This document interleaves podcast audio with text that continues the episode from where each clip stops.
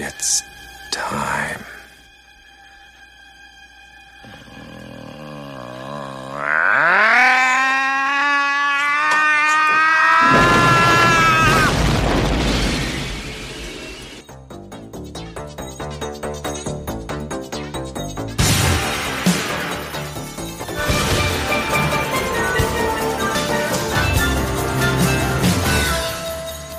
Life moves pretty fast. You don't stop and look around once in a while, you could miss it. Yes, yes, yes. Velkommen. Dette, kjære lytter,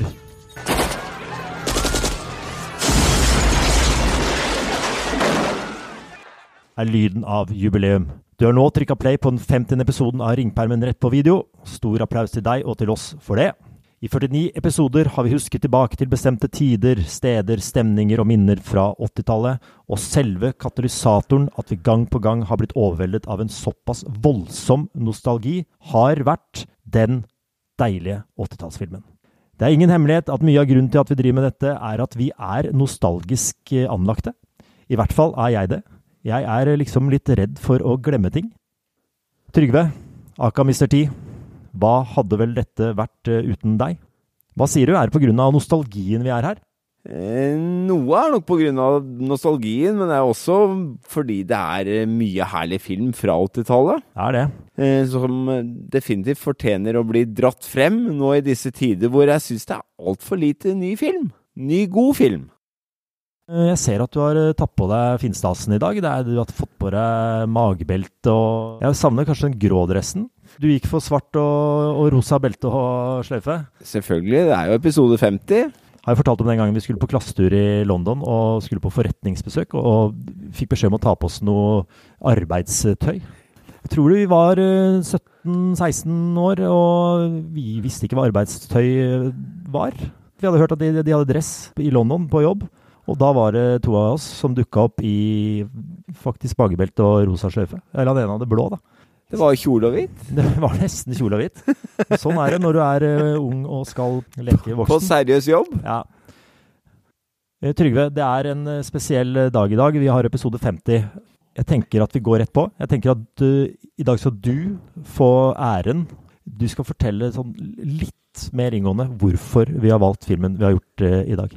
Filmen vi har valgt i dag, er jo fordi dette er så tilbake til DNA-et i ringpermen vi kommer. Chuck Norris var den største helten, og, og, denne filmen var det som var startskuddet for ringpermen. Dette var faktisk den første anmeldelsen som ble ført i pennen. Så derfor var det vel ganske naturlig å velge Invasion USA som episode 50. Dette her er rosinen i pølsa. Her kommer traileren. No modern war has ever been fought on American soil. No enemy has ever dared. I want to know what's coming down next. Until an army of international terrorists invaded. They thought no one could stop them. They were wrong. Didn't work, huh? Now it will.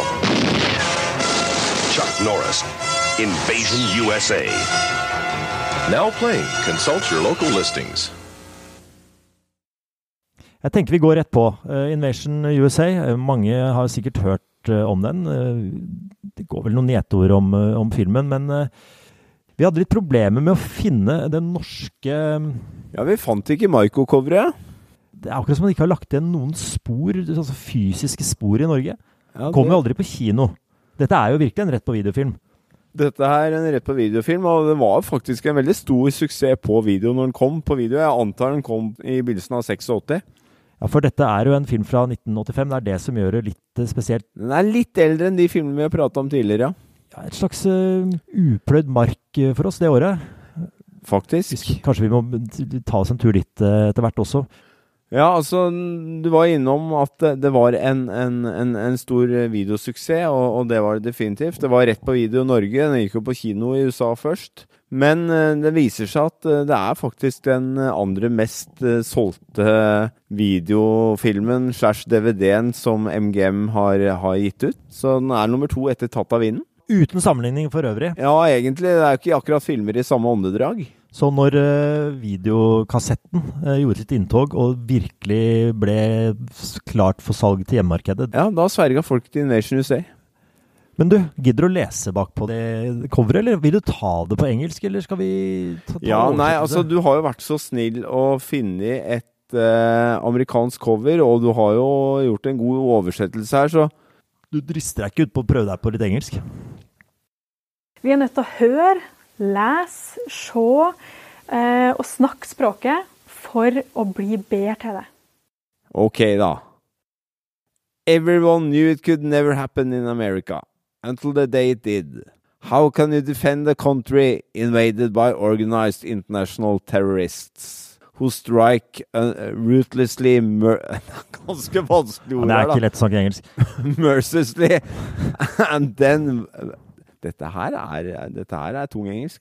Then vanish into nowhere. Who can you send to stop them?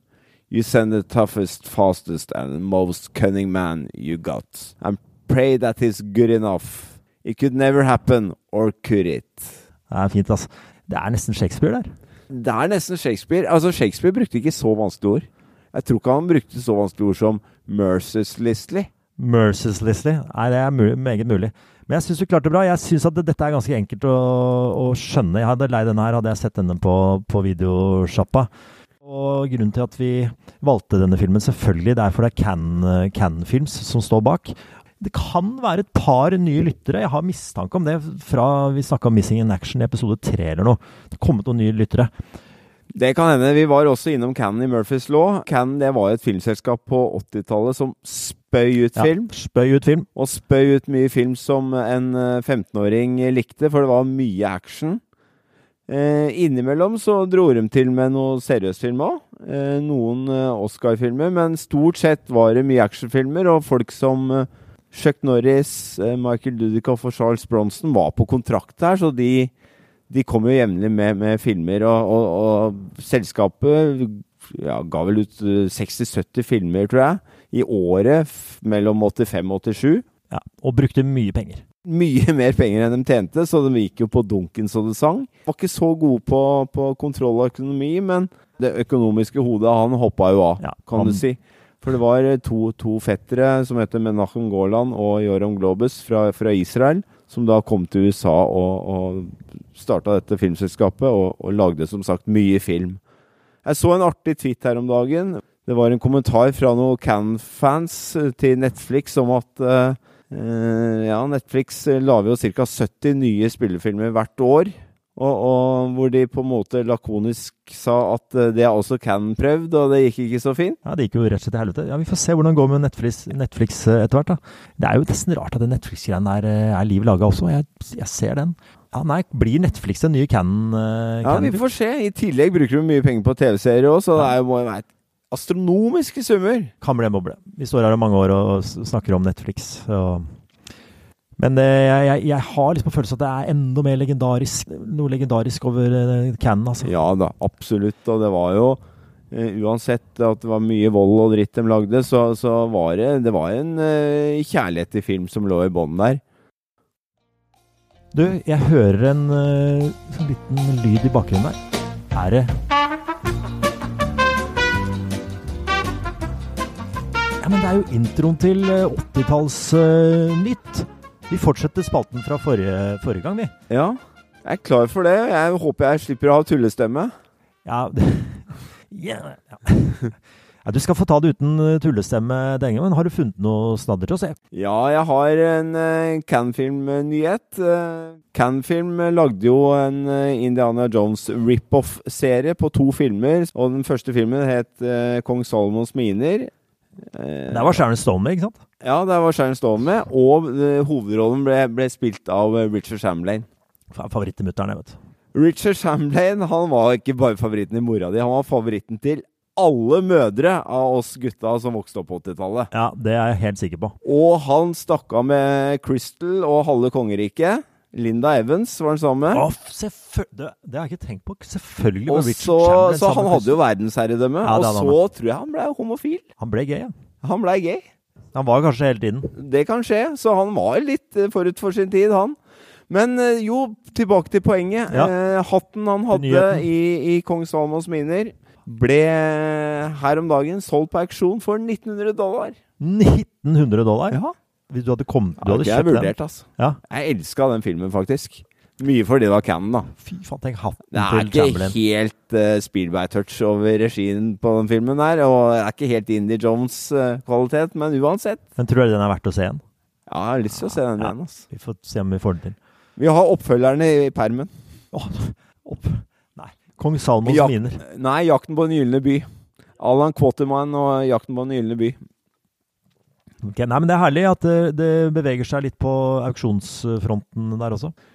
Annen nyhet. eh, Vi har jo snakka om Dødelig våpen 1 eh, tidligere i, ringpermen. Eh, nå er eh, Dødelig våpen 5 på gang, Oi, femmeren, du! med ny tittel. Lidl eh, Ikke Little Weapon, men Little Final. Little Final. Og nå er det Mel Gibson som skal uh, satse på han er på vannvogna igjen, og har tatt regien.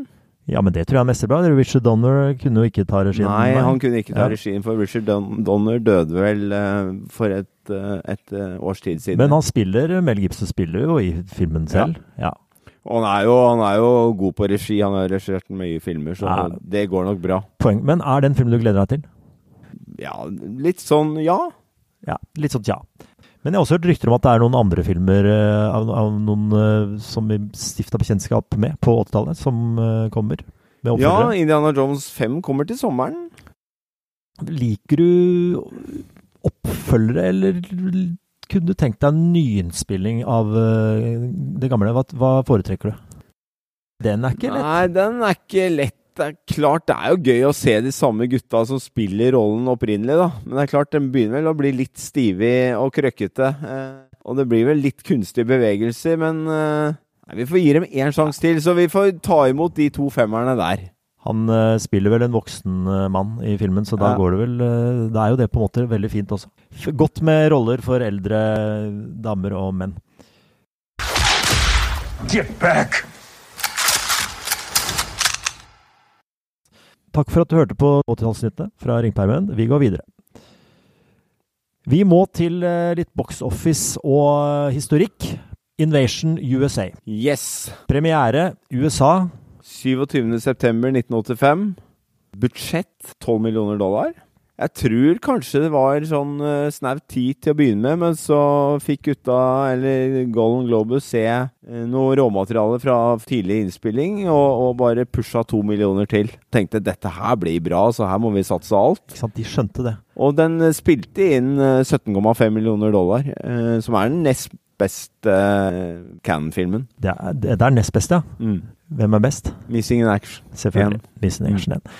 Du vet, dette var 27. september, hadde filmen premiere. Men i slutten av juli, da, en, syv-åtte uker før, så var det en annen ganske kjent film fra 85 som eh, kom ut. Og den lå åtte uker på topp. Har du Ja, det, er, det har jeg koll på. For det er jo den mest populære filmen på kino i 1985, som var Tilbake til fremtiden. Tilbake til fremtiden hadde da altså ligget åtte uker på, på toppen. Da kommer Invasion USA, Chuck Norris, Ja. Kicker Michael J. Fox rett ut. Ja. Men klarer vel bare å være på topp én uke, fordi uka etter så kommer uh, Schwarzenegger med kommando. Altså, Back to the Future, Invasion USA, Kommando. Ja, altså Jeg bare drømmer meg tilbake til de kinotidene. Eh, to av disse filmene gikk jo ikke på kino i Norge, da, men uansett. Altså, for en tid! For en tid. Du, jeg ser for meg liksom de dagene opp mot uh, lansering av Invasion USA. Jeg ser for meg kanskje det som kan ha vært med på å trekke folk til, uh, til kinoene. Det er en helt sjuk plakat. Vi må snakke om filmplakaten. Plakaten er noe av det uh, feteste ever av en filmplakat, altså. Og til dere som har sett logoen til Ringpermen, så har dere sett eh, deler av plakaten. Det er Chuck Norris der. Det er double denim. Det er jeansvest. Og det er dobbelt opp med Usir. Det er Capital-bygningen i bakgrunnen. fra Washington. Ca. 40 meter fra New York. Men dette tar jo sjekkeren hånd om alt, han. Han skal redde USA, for faen. Vi vet jo at det er en som heter Stan Watts, som har eh, Det er ikke foto, vet du. Det er illustrasjoner. Som han er jæsklig detaljrik, han Stan Watts. Altså, det ser jo ut som det er et foto. Han har lagd masse Can-posters. Escape from New York, eh, Delta Force, Dead, Death Wish, Missing Action, altså you name them, Child's Play. Og ikke minst, eh, husker du det heavybandet som heter Quiet Riot? Ja, ja. Det er mange som er glad i. Ja.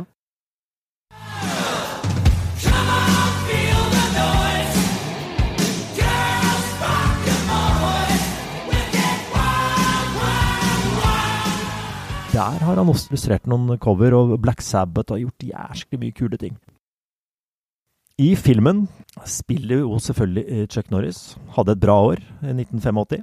Ja, det hadde den. Kom jo fra Missing Action året før, og, og Missing Action 2 gikk på kino i, i 85. Og det samme med en film som heter Code of Silence, eh, Taushetens lov på norsk. Taushetens lov, ja. Ja, En Andrew Davis-film som eh, ja, går for å være kanskje noe av det beste han har gjort. Den har jeg planer om å se om ikke så altfor lenge. Enig. Den har jeg også lyst til å se igjen. Den har jeg ikke sett eh, Der er det siden da. en mer vanlig snut, eller?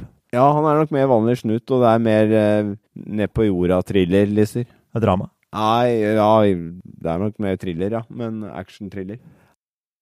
Eh, Filmen ble regissert av en som heter eh, Josef Sito. Mm. Han har vel regissert noen andre Cannon-filmer også, Missing Action kanskje? da? Ja. Sånn, jeg blir mer nysgjerrig på han som er oppført som second unit director her. Ja, det la vi merke til når vi så filmen igjen. Så så vi jo selvfølgelig på rulleteksten. Det var jo to ting vi la merke til. Det var jo et ekstremt antall med, med stuntmenn. Ja, det var voldsomt. Så så jeg et navn. Uh, Newt Arnold. Og det er jo han som har lagd uh, Bloodsport. Han gikk skolen, han, for Bloodsport er eh, snaue tre år etterpå. Ja. Så han fikk vokse i Cannon-universet. Men det er jo sånn som gode Gode ledere eh, gjør det sånn, vet du. Så Golden Globus så at eh, han her kan vi bruke til noe mer, og så bare klinka han til med Bloodsport to og et halvt år etterpå. Så personalpolitikken i firmaet var ikke noe å si på. Det var ikke noe å si på. Helt upåklagelig. Manus i filmen, eh, Chuck eh, og broren Aaron. Ja. Vet du hvordan ideen til filmen oppsto? Nei, det vet jeg ikke. Har du, har du forhold til magasinet Det Beste på 80-tallet? Jeg husker det. Det var eh, lite bilder og mye tekst. Når du virkelig, virkelig trengte noe å lese på, kanskje var med foreldrene dine, og så var det noen som hadde det beste, og så prøvde du å lese, det var, det var helt umulig. Og utrolig konservativt eh, magasin. Eh, Reader Digest heter det jo selvfølgelig da i eh, USA. Jeg tror eh, chuckeren satt på toalettet, leste en artikkel der om eh, at nå var det mye terrorister som løp løs i USA. Selvfølgelig, det er sånn man bare skriver det. Eh, og da tenkte Chuck at eh, fader, det er jæskla skummelt, vet du. Hva hvis eh, Khomeini eller Gaddafi har mobilisert disse folka her til å løpe rundt i landet vårt? Jeg tror faktisk Chuck Norris han, han, han var bare sånn Jeg veit at det kommer til å skje, så dette her må vi lage, Lage film om. film om, ja. Ja. Nei, men altså, det er jo Altså, ting har jo skjedd etter at denne filmen kom, som kanskje ikke er så langt unna denne virkeligheten her. Nettopp. Så Chuck Norris burde vært president uh, i dag, han. What I do as president, I would make the Congress work out on the total jump for 15 minutes every day, or they couldn't vote. Altså, hva var han sa for? At eh, den filmen var ikke ment å skremme folk, men uh, han, han, mener, han prøvde liksom å fortelle at det, det er potensielle farer her. Så, Ja. så bare liksom bli, vær litt klar over det. Uh, vi har pratet om Chuck Norris, uh, og så må vi bare prate om hovedskurken her. Han han gjør en veldig god rolle. Han heter Richard Lynch.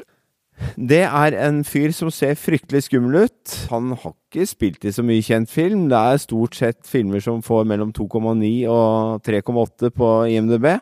Uansett, han er en skikkelig bad guy, og han har et skikkelig bad guy-utseende. og Ligner det ikke litt på Christopher Walken eh, fra Batman-filmen? Jo, han ligner litt Christopher Walken fra, fra den andre Batman-filmen. Ja. Og han har også en brannsår i ansiktet. Og det gjør jo ikke at han ser mindre skummel ut. Nei, det er jo sånn. ganske gave, det. Og det fikk han visst på 60-tallet, når han var uh, heroinaddikt og satte fyr på seg sjøl i New York. Det er det man gjør, men eh, han, eh, han eh, skikka seg etter hvert og fikk en eh, skuespillerkarriere. Det er han og Richard Pryor. Nei da, skal ikke tulle med det. Chuck Norris ville jo også ha med Whoopi Goldberg. Vet du. Dette var 85. Det var rett før eller samtidig med Jumpy Jack Flash, tror jeg. Ja, det var, hun var jo ganske stor. Han hadde henne på gang. Joseph Zito syntes at det var en jævlig dårlig idé. Så dette var jo også siste filmen som Chuck Norris eh, gjorde med Joseph Zito. Så det var nok noen uenigheter der. Har du noen minner om eh, Du så den i 87 sikkert, da. 86, 87 var Jeg en tipper jeg så den i 86. Ja, det er jo Eh, jæskla ung da. da. Du Jeg var var altfor ung. 14 og et halvt, kanskje. Eh, det var kompisen min også. Ja, det var 18-årsgrense på video. Så her måtte vi ta tak. De var litt strenge på Nesodden videosenter. Ja, det jeg håper jeg, da. Så vi måtte ha med lapp Lapp, ja. hjemmefra. Underskrift av Ja. foresatte. Min sønn XXX får lov til å leie film med 18-årsgrense med vennlig hilsen. Det er ikke gitt at det var faren til kompisen min som skrev den lappen, Nei. men kompisen min hadde ganske voksen skrift. Ja, han hadde nok det. Så det ordna seg. Det hadde ikke du, for det har vi jo sett i den permen. Hvor de Jeg hadde ikke så voksen skrift, så det kunne ikke gått. Du, vi glemte jo faktisk å nevne at uh, anmeldelsen det, det er jo comeback. Eller du sa det, at vi skulle lese på anmeldelsen? Ja ja, vi leser anmeldelsen på slutten av episoden i dag. Ja, veldig bra. Første anmeldelsen jeg skrev noensinne. Ja, det skjønner jeg godt. Jeg husker jeg drev hadde med å kjøpe røyk for mutter'n. Kom med en sånn lapp og kjøpe røyk. Det er jo helt håpløst system. Men, men. Sånn var det. Jeg har sånn klare minner at jeg hadde noen jæskla kule fettere som bodde oppe på Lørenskog. Ja. Det tenkte jeg på når jeg så filmen også, at det, jeg skjønner at dette hadde appell til folk på Lørenskog på den tida. Der tror jeg Chuck Norris sto veldig høyt. Og så har jeg tenkt på at eh, det, det er jo der han Pål Granlund, broren til Trond Granlund, du husker han artisten? Jeg husker artisten, og jeg husker jo like godt Pål Granlund. For meg er Pål Granlund større. Han starta jo Videonovaen. Videonova. Det tror jeg starta på Lørenskog, skjønner du. Ja, det kan stemme. Sikkert første filial. Hadde, jeg mener å huske at jeg kjørte for det. Det hadde en sånn stort, nesten sånn stort lager hvor det sto Du hadde Granlund. jo den klassiske Videonova-sjappa også på Majorstad, som kom tidlig. Men han starta ikke på Majorstad, liksom. Nei, men den kom raskt, altså. Ja, den varte også veldig lenge. Men Pål Granlund, fader, hører på dette her. Du har satt spor. Ja, ja. Og du får statue, i hvert fall på Lørenskog. Eh, Vi har sett filmen igjen i dag, og her må jeg faktisk innrømme at siden jeg så plakaten tidlig i Ringpermen-dagene, ja. så tenkte jeg dette gleder jeg meg til. Dette må være Det gjorde jo jeg òg. Så tenkte jo at eh, Eller det gjorde vi begge, at eh, her må vi gjøre noe mer ut av det. Ja, Vi slo litt på stortromma og så filmen på stor, stor skjerm. Jesus. Med veldig god lyd. På frysninger, ja, når vi Ja. snakker om det.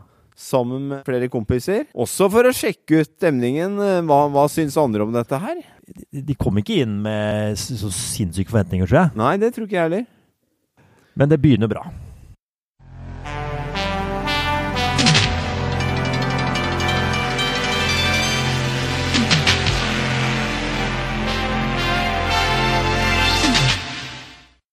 Det begynner jo fantastisk. Det begynner med Can-logo. Da er vi jo langt over terningkast fem allerede. Er, det er faktisk det. Det får jo, det får jo hjelp der. Fader, så fett å se Chuck Norris med gule 80-tallsfont på den store skjermen. Kan vi være så snill å få noen kinoer til å vise litt eh, Chuck Norris snart, eller? Eller litt Can-film? Jeg håper det. Det hadde vært fett. Det hadde vært utrolig kult. Vi, vi møter åpningsscenen. Det er en flyktningbåt, skjønner vi. Cubanske flyktninger. Ja. Tenker vi sånn, ja, her skal det skje noe. Her skal det skje noe. Det er en seilbåt, men eh, seilet blir ikke brukt, eh, så den står stille. Laglig til hogg for en, en eh, Det ser vel ut som det er sånn rescue-båt som kommer? Ja, det kommer en slags Amerikanske kystvakten. Ja, skyld meg cola. Amerikanske kystvakten kommer med sjølveste Richard Lynch, da, som heter Rostov Ja. i filmen. Bra navn. Han er veldig sånn hjertelig og sympatisk førstedrykk. Ja. Men så går det over til uh, massehenrettelse. så så det, det, det, det varer ikke lenge. Altså, det er sånn å lure noen folk til å liksom så sånn Welcome to America-aktig. Det er unger, og det er alt Altså, det er så brutalt og jævlig. Jeg må si at Tenk at du så dette som tolvåring og syntes det var helt supert. Men faen, jeg ser det nå. Jeg var sånn, Hva skjer med deg nå? Jeg har jo sagt at det ble litt soft i det siste. Men jeg syns faen var jæsklig brutalt. Ja, det var brutalt. Spekulativt, husker jeg fatter'n kalte det. Ja, Faren 80-tallet. din skjønte mye, altså. Men han lot sønnen sin se på film, det er jo helt sikkert. Det Nei, det er en massehendelse, og selvfølgelig i båten så er det jo noe kokain. Ja, han må jo ha det for å finansiere hele invasjonen av USA. Det må han gjøre med litt kokain fra en cubansk flyktningbåt. Men da skal vi over og se på introduseres for Chuck Norris. Matt Hunter. Matt Hunter, du. Og han er jo ikke noe hvilket som helst sted. Han har uh, trukket seg litt ut av CIA. Og han har flytta til liksom Hva faen er det han har flytta? Det er noe Everglades i Florida. Han har krokodiller som kjæledyr og kjører rundt, og det er en ganske fet scene. Ja, med sånne sumpkjørere. Sett altfor lite av det i Er det sånn viftebåt, eller hvordan skal vi kalle det? Det er utrolig tøft, liksom. Ja. Kjøre oppå Og holder bare en spak og sitter høyt. Er som en badevakt Utrolig fett. Altså bare skli bortover vannet. med dobbel, denim. Han ser helt nydelig ut. Og så tenkte jeg sånn Der tror jeg han derre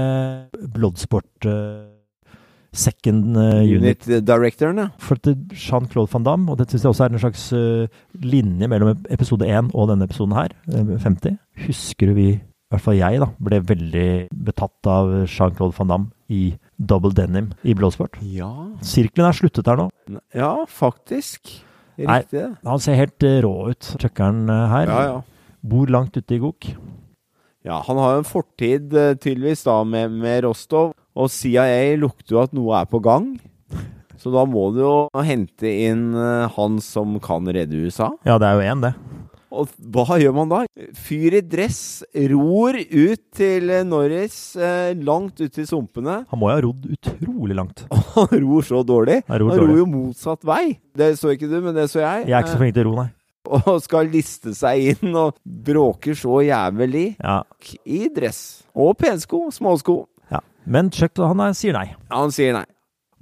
Rostov sitter på en haug med kokain som han er eh, hypp på å bytte inn. Han skal jo invadere USA. Trenger våpen. Og Der dukker opp også ganske bra skurketryn. En vi stifta bekjentskap med i Untouchables, Kevin Coster-filmen. Billy Drago, ja. Billy Drago. Skulle tro det var et liksom-navnet hans. Altså, og når Drago og Lynch møtes Det er jo to fyrer med, som har så bad guy-utseende, begge to. Men er, de spiller bra. Det er god scene. Ja, de spiller utrolig bra. Det er jo på et litt sånn lugubert sted, dette her, og det er en Det er vel en hore, da. Ja, som har batanga. Batanga, og så skal hun snorte kokain. Ja, og det gjør hun jo fem minutter. Faen, med, med sånn stålrør. Og det er også litt unødvendig gjort av Rosjov eh, der. Når han knuser hodet hennes ned i det, det røde kokainrøret. Ja. Veldig unødvendig. Men litt tøft også. Og kaster henne ut av vinduet. Men det gjør man jo. Og så skyter han selvfølgelig Drago i skrittet. Det hører jo hjemme i en uh, Chuck Norris-film. Altså, Rostov løper rundt flere ganger i filmen og skyter folk i balla. Ja, han hadde en greie for det. Altså, du skjønner at det funker? Ja, ja, ja.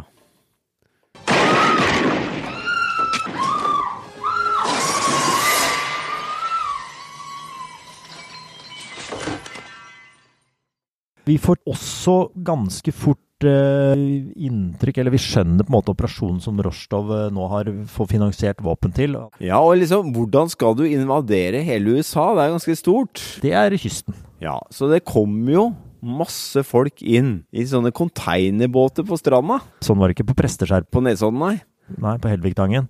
Og det, det husker jeg når jeg så filmen eh, da, at jeg blei fryktelig imponert over hvor mange statister det var. Ja, det var mye folk som kommer. Det er også et sånn badende par som, som må ryddes av veien før de skal komme. Par som bader midt på natta, ender aldri bra i film. Men nei, Og det gjorde det i hvert fall ikke her. utrolig effektfullt. Vi er kanskje 20-30 minutter ute i filmen. Hver scene blir jo Ja, ja. til en actionscene. Ja, litt tilbake til hvordan invadere et helt land. Jo, da plasserer vi 40 lastebiler på rad og rekke. Merker de antageligvis med en stat eller en by, da. Det syns jeg er ganske smart tenkt. Og så alle disse som løper opp fra stranda, de løper inn i hver sine lastebiler. New York-bilen er deg. Ja. Texas, deg. Det, så det, han har jo planen klar her. Men, men sjukkeren holder seg stort sett rundt Atlanta og Georgia når, eh, mot Rostov, vel. Det er vanskelig å lage film om hele USA. Det er noen bakhistorie her som vi selvfølgelig ikke får tak på, for den har de jo kutta ut. Den tror jeg var i opprinnelig i filmen. Det tar vi oss ikke tid til. Men Rostov våkner jo svett om natta og bare tenker fader, han derre Matt Hunter. Han er livredd Matt Hunter, fordi Matt Hunter har tatt den en gang før Ja. og kunne ha drept den da. I hvert fall prøver han å ta livet av Matt Hunter på en ganske effektiv måte, som ikke funker, da. Men da Da er sjukkeren klar, for han veit det er råstoff. Det er eh, gammel moro. Gammel moro. Det første Rostov gjør, da, er etter hvert å kjøre inn i et boligstrøk, ta med seg bazookaen. Det er der jeg mener at dette er en julefilm. Du tenker på Die Hard og Hjemme alene, liksom? Du droppa jo en scene ved juletider, faktisk, fra Ja. denne filmen her, på Instagram, eh, hvor eh, det er liksom en familie, pynter tre utafor. Pynter du juletreet ditt utafor, liksom? Du gjør ikke det. Du har jo på juletre i stua. Utafor? Ja, Det var julepynt på juletreet utafor, det er litt feil. Jeg har sett juletrær med lys utenfor, men jeg har ikke sett Men Her var det pynting og stjerne på toppen. Og liksom pakker under treet også. Og så, og så løper familien inn. Så kommer Rostov med bazookaen, da. Altså, her er det barn og Nei, Det ene huset etter det andre i nabolaget går til helvete. det er tøft, da. Det er jo tøft. Han har noen jæskla kule briller. Det er Ja. Jeg har hørt at det har blitt kommentert at uh, det er ikke bare å skyte flere sammenhengende skudd med en bazooka. Det, det skal eh, lades om, og det skal fylles på, men Her går det an. her går det an. Seks-syv på rad. Men eh, liksom tilbake spretter. til eh, bak filmen, da. Så Ja, ja, ja. eh, viser det seg jo at disse husene de skulle jo egentlig kondemneres uansett. Fordi eh, flyplassen i Atlanta, Hartfield, det skulle bli større. Hvilket lykketreff når du er location-speider, og så finner du bare sånn Nei, her skal vi faktisk utvide en flyplass. Vi skal fjerne denne lille landsbyen. Så produsentene fikk jo kjøpe hvert hus for bare 7000 dollar. 7000 dollar! Og bare Ja, hamre er løs med bazookaene, liksom. Det er jo julekvelden, det! Det er ikke Det er, det er julegøy. Og litt tilbake til dette med flyplasser. Eh, Jeg husker på 80-tallet var jeg veldig opptatt av eh, store flyplasser. Ja, men var kanskje det. Ja, man, man var jo opptatt av store ting. Verdens største og sånn. Det var jo Guinness rekordbok sin storhetstid. Guinness rekordbok 380. Den med blått, blått cover. Alle skulle jo ha Guinness rekordbok til jul. Og jeg husker jeg var veldig opptatt av store flyplasser og hvem var verdens største. Og jeg trodde liksom mormor hadde vært i Chicago og kom fra O'Hare. Hæ?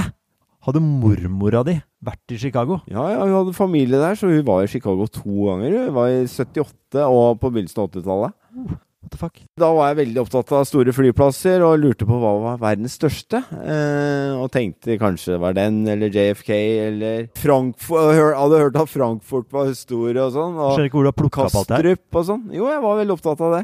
Men så viste det seg at eh, når jeg studerte nærmere, så var det faktisk Hartfield Det var den her, ja. i Atlanta som var den verdens i hvert fall mest trafikkerte flyplass. Sjøkkerne har vært med å gjøre den flyplassen enda større, da. Eller Rostov, da. Richard Lynch er med å å Rydde mark for å gjøre den enda større. Det, det, ble jeg litt glad for å registrere. Men Chuck, eh, han er på saken. Nå er han på saken. Nå er det mye. Det er, det er kulesprutere. Altså det er disse to U-sidene blir brukt mye. Selvfølgelig noe karatekicks osv. Men det er ikke så mye karate. Og, og, og Chuck, eller Matt Hunter, da, han sier lite. Ja. Jeg syns det er en ganske behagelig Det er nesten mindfulness å se på han Behagelig lyne på han. Alle de gutta virker sånn ganske myke når de prater, disse tøffe gutta. Charles Bronson og det. Ja, ikke sant? Men han, han har jo noen kule one-linere i filmen, da. Chuck leverer one-linerne sine her, og det er vel eh, spesielt én som går for å være en av hans aller beste, hvor han leverer med Det er timing. Han treffer, Ja. for en gangs Det er litt snert. Det er kanskje beste skuespillerprestasjonen hans. Sånn. Ja, det sies det at, at eh, mange av kommentarene her er det veldig god timing på framfor andre filmer. Ja. En av favorittene er jo den her.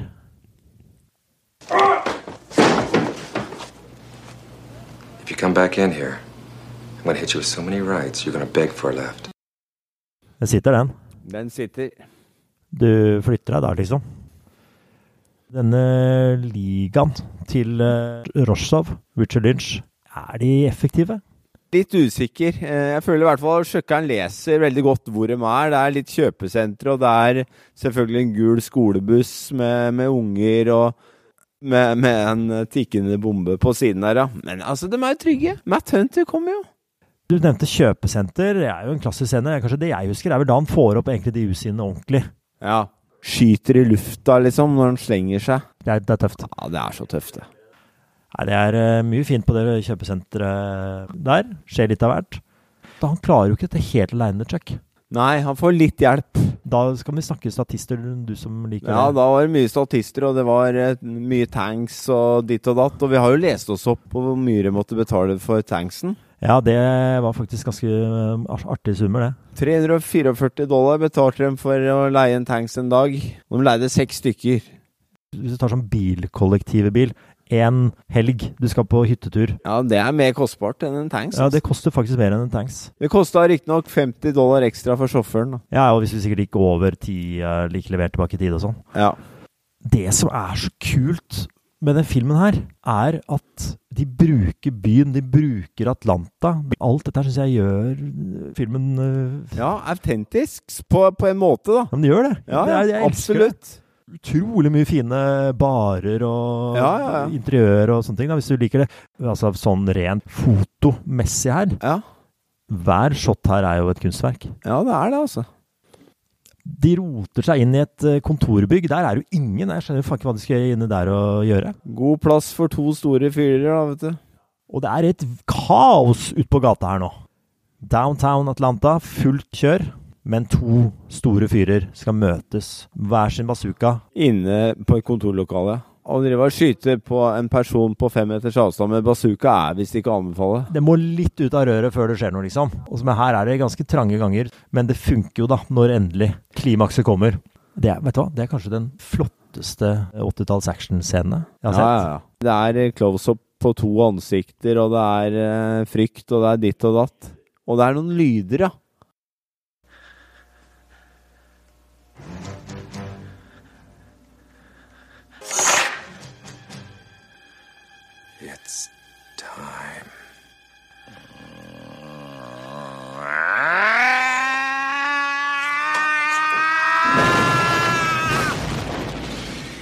Og så er det rett på rulletekst. Ja, så er det rett på rulletekst. Det er jo fortsatt full krig nede i byen her. Men eh, da var slutt på budsjettet til Cannon. Ja, det er sant. Og, men de hadde jo en oppfølger på gang. Og den er eh, på en måte lagd, faktisk, med Michael Dudikoff og heter eh, Avenging Force. Nettopp. Den ville ikke Chuck Norris spille i. Ja, nei, det, jeg kunne gjerne tenkt meg å sette en oppfølger til Inva Invasion i USA. Det kunne Med Chuck, ja. Invasion USA 2 hadde Ja, ja. gått helt fint for meg, altså. Nei, så det var brå slutt, men dette var jo ganske gøy, da. Ja, det var dritkult, rett og slett. Den skuffa ikke. Nei, så jeg vet ikke, Trygve. Er det bare for at vi er for nostalgiske og har rota oss inn i den podkasten her og har blitt hjernevaska på 80-tallsfilm, eller hva, hvorfor liker vi dette så, så himla godt, liksom? Har vi venta i 50 episoder før vi får sett dette her? Anbefaler vi lytterne å bare se dette her, liksom? Komme som, som frie mennesker og sette seg ned og, og se på dette her? Jeg tror mange vil synes dette her er kult, altså. Altså Når jeg så Matrix Det er Ja. sikkert mange som blir kjempesure av lytterne våre, men jeg, da sovna jeg. Sleit litt med synet og sånn, så jeg sov. Det går for fort for meg. Ja. Det er mye inntrykk. Det nye. Nye, ny action, det er så mye inntrykk. For en voksen mann, ikke sant. Bare skjer masse ting. Men dette her, det var mindfulness. Det er noe annet enn å se John Wick òg. Action går liksom litt treigere. Chuck Norris går som en figur oppi her og liksom bare roer på en måte det hele ned. Selv om han skyter og er jo jævla til voldsmann. Men det er mindfulness. Men jeg elsker det. Ja, jeg òg. Han er eh, skikkelig nedpå. Det er klart, noen logiske brister må vi ta med på kjøpet. Dette er jo som det er. Dette er jo også kjernen i actionfilmen. da. Ja, det er det. Men eh, du kan jo fortelle meg Altså, Jeg veit jo at du elsker det. Du ga jo terningkast fem bare på bildet av eh, lo logoen på første av filmen. Ja. Og det er ikke sikkert du gir en sekser eh, i dag, men du likte dette i dag også. Absolutt. Jeg syns det var rett og slett en fet filmopplevelse. Kinofølelse med stor skjerm og god lyd. Chuck leverer til de grader. Filmen er veldig typisk for den tiden, med russerfrykt og Reagan-propaganda. Uansett en film uten dødpunkter og en eh, råbra bad guy. Richard Lynch er bra. Jeg skjønner godt at uh, dette antageligvis falt i smak hos Ringparmens forfatter for drøye 35 år siden. For du har jo med deg anmeldelsen. Du har faktisk med deg hele permen uh, i dag. Igjen, det er lenge siden jeg har sett den. Deilig gjensyn. Dette er den aller, aller første anmeldelsen. De første anmeldelsene jeg skrev, var sikkert de ti kuleste filmene jeg har sett det siste halve året, tenker jeg. Bare Ja, er du klar? Ja, jeg er Og det er forfatterne sjølve som eh, leser. Nå får du kjeft. Husker du hvor kjeft her? er? Er det ikke skjølv? Jo, det var det. Jeg fikk kjeft for det. dette. Vi- Nå er vi det er rusten. Det er lenge siden jeg er rusten. Invasion USA, Can Films, regi Joseph Zito, medvirkende Chuck Norris, Richard Lynch. Chuck Norris som enmannshær mot en gal sovjetisk leder. Enmannshær. Bra. Filmen er en storproduksjon med flere tusen statister. Filmen inneholder masse propaganda for USA mot de fæle russerne. Fæle i klammer. Men filmen er vellaget, øh, selv om storyen er ganske enkel. Chuck Norris blir nok arvtaker til Sylvester Stallone som den nye actionstjernen. Filmen har et meget høyt tempo. Det er sjelden å spore et dødpunkt. Det er jo dette publikum liker. Den ble veldig populær på videomarkedet her i landet. Jeg kan anbefale denne filmen til sultne actionfans. TK. TK, ja. Jeg synes det er nydelig. Det er masse bra her. Du nailer jo det med propaganda. Har du fått med deg fæle russerne i, i gåseøynene? Ja, ja, jeg har tydeligvis fått med meg litt, da. Ta over tronen etter. Det var ikke Sylvester som hadde tatt over tronen. Og Schwarzenegger var jo, kom jo bare en uke etterpå. Det var for tidlig for Schwarzenegger, dette her. Chuck Norris var ikke lenge på tronen. Men Schwarzenegger en ble, uke på tronen. ble jo mye større. Nei, men Det var godt å høre litt anmeldelse igjen. Kan ikke love at det blir eh, anmeldelse neste gang. 80-tallsfilm kan vi vel love. 80-tallsfilm, det lover vi jo. Vi beveger oss ikke bort fra det. Jeg tenkte at det liksom holdt med 50 episoder, den podkasten her. Vi prata jo litt om det. Men det gjør jo ikke det. Det gjør ikke det. Det blir vel fler? Vi fortsetter, vi. Det er ting i pipeline, sier de. Ja. Det, det har du hørt før, ikke sant? Ja. Så hva det er, kan vi jo sikkert snakke mer om neste gang. Da vet vi mer. Hvilken film vi skal snakke om, eh, for oss å vite når du trykker play eh, neste gang. Jeg tror vi faktisk bare sier følg oss på Instagram, eh, Facebook. Eh, lik oss, ta trykk stjerner på den Spotify og når du driver hører på. Men det er veldig hyggelig hvis man gjør det. Til vi møtes eh, neste gang, så sier vi som vi pleier. På gjenhør. Takk for oss.